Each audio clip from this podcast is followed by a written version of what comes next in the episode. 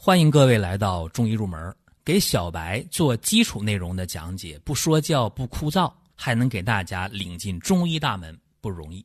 感谢大家的支持，毕竟中医入门开播六年了，在中医面前没有大咖，只有小学生，我们还得加油。闲言少叙，下面进入今天的节目。我们今天的话题和大家聊一聊白芍药这味药。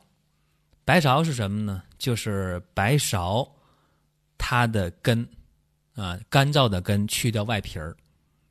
这绝不是用白芍的花，不是，是用干燥的去皮的根入药。这味药啊，可以说是特别的好。大家说你好在哪儿啊？因为我最近看呃《复兴中女科》这本书里边，一百五十个方用白芍药大概有四十个方，所以说这用的面儿挺广的。那么和大家今天也分享一下白芍这味药啊，大家要是读中药就知道了哦，味苦酸，性微寒，养血敛阴，柔肝止痛，平抑肝阳，这是白芍的基本的一个情况。那么这味药啊，注意了。啊，只要涉及到肝啊，五脏的肝，那么用白芍药错不了。为什么呢？因为肝的功能是什么？藏血，是吧？肝藏血，肝主疏泄。那么肝藏血的功能要正常的话，肝体调达，疏泄正常。那么反之，肝的阴血不足。肝湿调达，那这样的话，情志抑郁，肝气郁滞。所以说啊，白芍这味药，注意了，是治肝郁的无二之品。另外，肝还能藏血，肾还能藏精，肝血又同源，所以说白芍养血柔肝，它也是填精调肾。所以说，在妇青乳女科当中啊，基本上病之在肝或者与肝有关，必用白芍。你看看，这是一个规律。所以说，呃，先把这和大家讲一讲。那么，白芍这味药用的时候呢，它都是炮制以后用的比较多。你说那生白芍，呃，用的不多，一般是炒白芍、酒炒的、醋炒的啊，大概就两种方法。入脾，酒炒，止血，醋炒。因为酒炒了以后啊，减其寒性啊，缓其酸收啊，它能补中行散，能够和中缓急。所以说，入脾呀，止痛啊，包括腹痛啊，胁肋胀痛啊，产后腹痛啊，血虚兼有血瘀啊，或者有寒凝啊，这些时候。呃，用酒炒的就比较多，包括有一些比较有名的方在里边摆着呢啊，像这个解郁汤啊、十全大补汤啊、丸带汤啊，呃，这些都是用的酒炒的白芍药。所以说，这是第一个和大家呃要讲的。下面我们就说醋炒的白芍，因为醋炒以后啊，这个白芍药呃止血的效果就比较好。在《本草经解药》当中就说嘛。醋炒则入肝，所以在妇青主女科当中，治疗产后郁结造成的乳汁不通，用什么呢？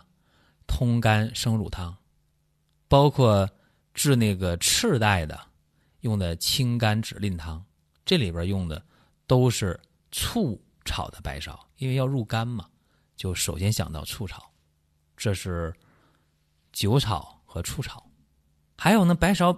不能单独用吧，也不是不能单独用啊。你比方说，今天我们，呃，对于高血脂的人，一般呢重用白芍，往往用生白芍就可以。生白芍一般来讲呢，用到三十克或者五十克，就这一味药，哎，对高血脂来讲效果就挺好，包括脂肪肝。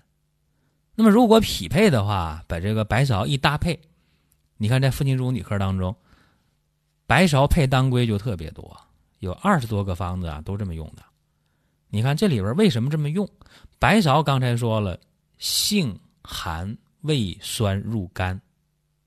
入肝是什么？入肝是醋炒的，对吧？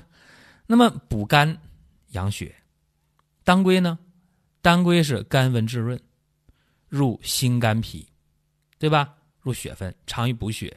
当归为补血生药嘛，所以这两个药一用，叫一温一寒，一开一合，动静相宜。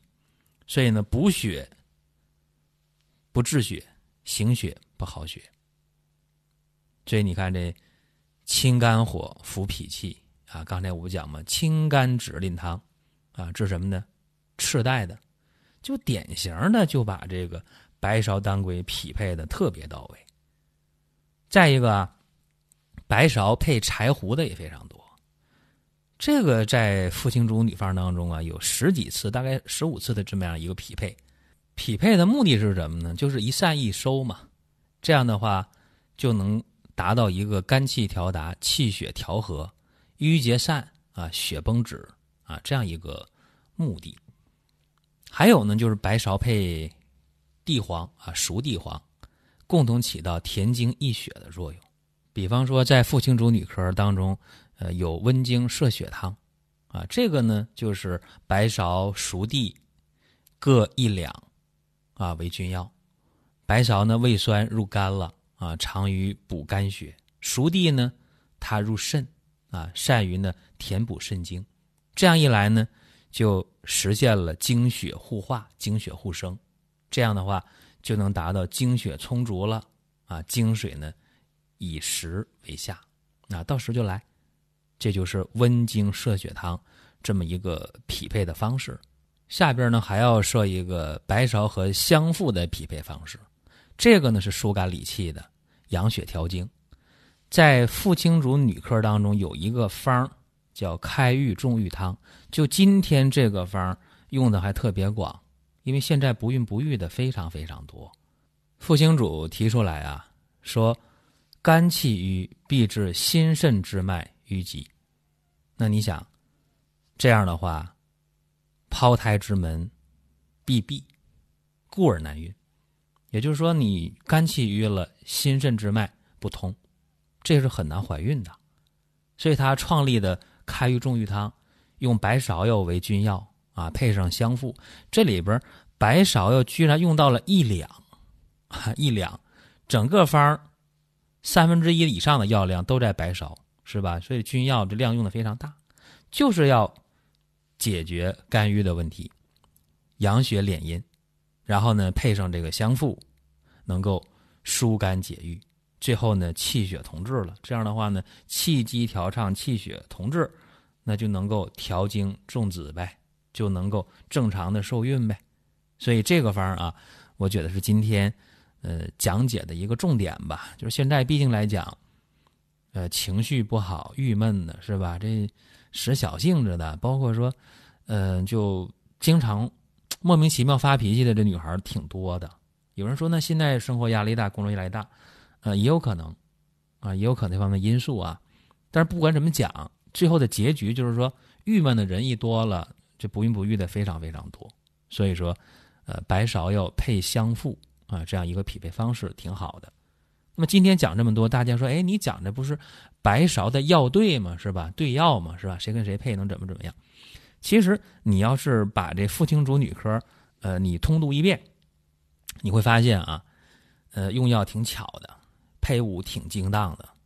这就是说，在当时那个背景下啊，嗯，确实傅青主啊见解很独特。尤其我今天讲这个。时间呢不太长啊，也没有往细了给大家剖析。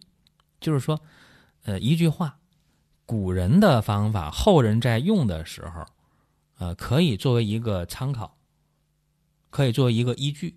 然后具体在用的时候，每个人的心得体会不太一样，所以我们的节目也是呃抛砖引玉而已啊。大家想听什么，想问什么，咱们可以留言，无论在音频下方留言，还是在公众号留言，呃，都可以。那么各位，我们下一期接着聊。如果在音频当中大家觉得听得不过瘾，那么可以关注公众号“光明远”，天天都有文章的更新。想用放心产品的朋友，可以搜索“光明远”官方旗舰店。